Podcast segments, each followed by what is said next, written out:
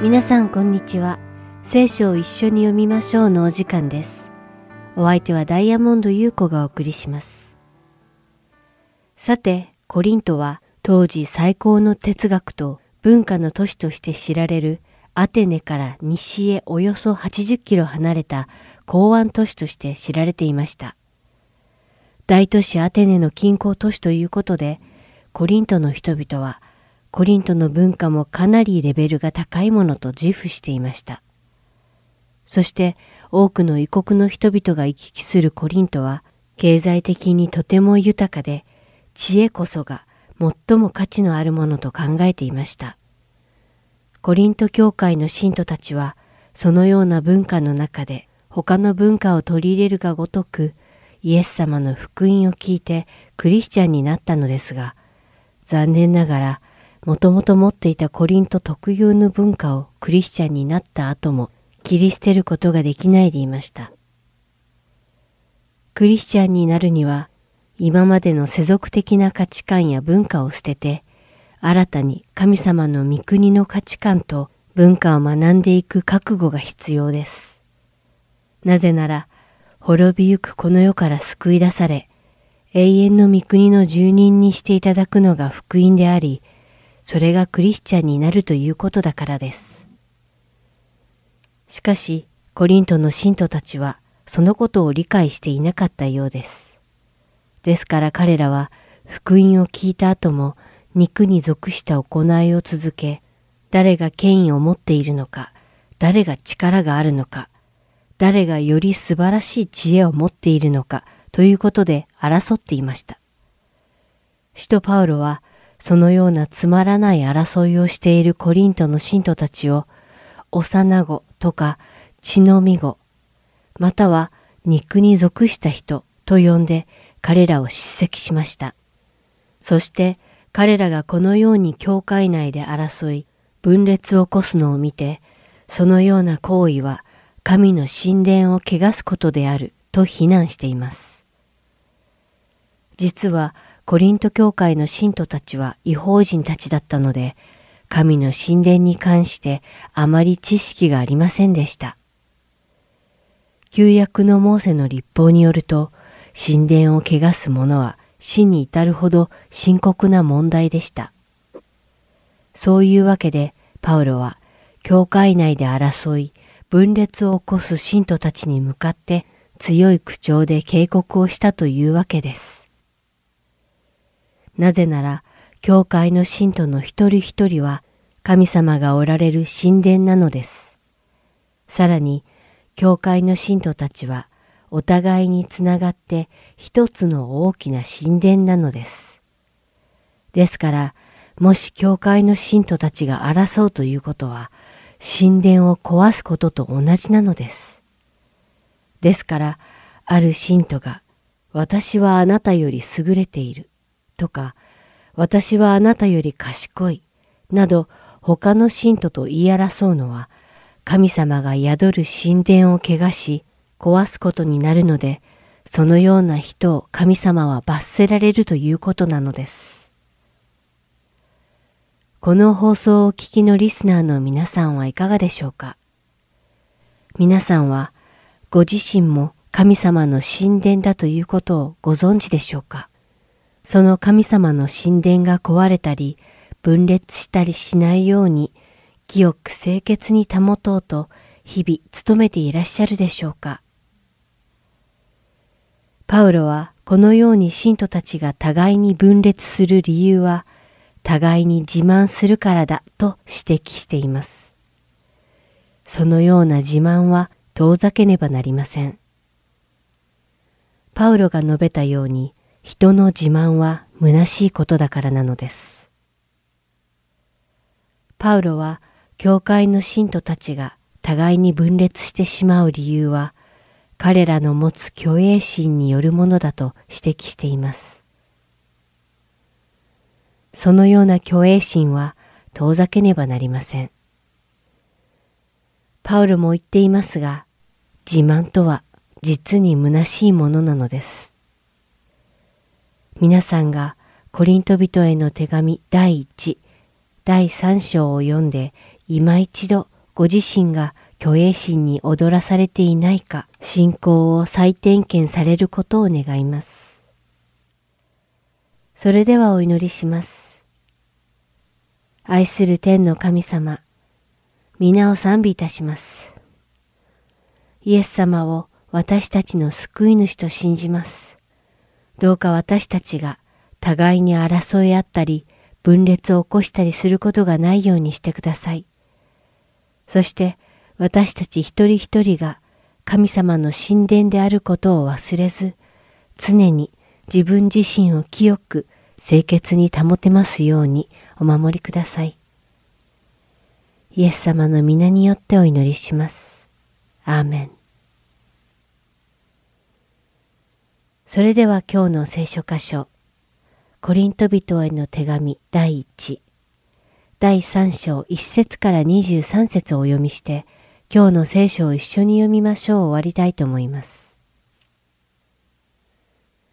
さて兄弟たちよ、私はあなた方に向かって、御霊に属する人に対するようには話すことができないで、肉に属する人、キリストにある幼子に対するように話しました。私はあなた方には父を与えて、硬い食物を与えませんでした。あなた方にはまだ無理だったからです。実は今でもまだ無理なのです。あなた方はまだ肉に属しているからです。あなた方の間に妬みや争いがあることからすれば、あなた方は肉に属しているのではありませんか？そして、ただの人のように歩んでいるのではありませんか？ある人が、私はパウロにつくと言えば、別の人は、私はアポロにという。そういうことでは、あなた方はただの人たちではありませんか？アポロとは何でしょう？パウロとは何でしょう？あなた方が信仰に入るために用いられたしもべであって、主がおのおのに授けられた通りのことをしたのです。私が植えて、アポロが水を注ぎました。しかし、成長させたのは神です。それで大切なのは、植えるものでも水を注ぐものでもありません。成長させてくださる神なのです。植えるものと水を注ぐものは一つですが、それぞれ自分自身の働きに従って自分自身の報酬を受けるのです。私たちは神の協力者であり、あなた方は神の畑、神の建物です。与えられた神の恵みによって私は賢い建築家のように土台を据えました。そして他の人がその上に家を建てています。しかし、どのように建てるかについては、それぞれが注意しなければなりません。というのは、誰もすでに据えられている土台の他に、他のものを据えることはできないからです。その土台とはイエス・キリストです。もし誰かがこの土台の上に金、銀、宝石、木、草、藁などで建てるなら、各人の働きは明瞭になります。その日がそれを明らかにするのです。というのは、その日は火と共に現れ、この日がその力で各人の働きの進化を試すからです。もし誰かの建てた建物が残れば、その人は報いを受けます。もし誰かの建てた建物が焼ければ、その人は損害を受けますが、自分自身は火の中をくぐるようにして助かります。あなた方は神の神殿であり、神の御霊があなた方に宿っておられることを知らないのですか？もし誰かが神の神殿を壊すなら、神がその人を滅ぼされます。神の神殿は聖なるものだからです。あなた方がその神殿です。誰も自分を欺いてはいけません。もしあなた方の中で自分は今の世の知者だと思う者がいたら、知者になるためには愚かになりなさい。なぜなら、この世の知恵は神の見前では愚かだからです。こう書いてあります。神は知者どもを彼らの悪賢さの中で捉える。また次のようにも書いてあります。主は知者の論議を無益だと知っておられる。ですから誰も人間を誇ってはいけません。すべてはあなた方のものです。パウロであれ、アポロであれ、ケパであれ、また世界であれ、命であれ、死であれ、また現在のものであれ、未来のものであれ、すべてあなた方のものです。そしてあなた方はキリストのものであり、キリストは神のものです。今日も聖書を一緒に読みましょうにお付き合いいただきありがとうございました。お相手はダイヤモンド優子でした。それではまた来週お会いしましょう。さようなら。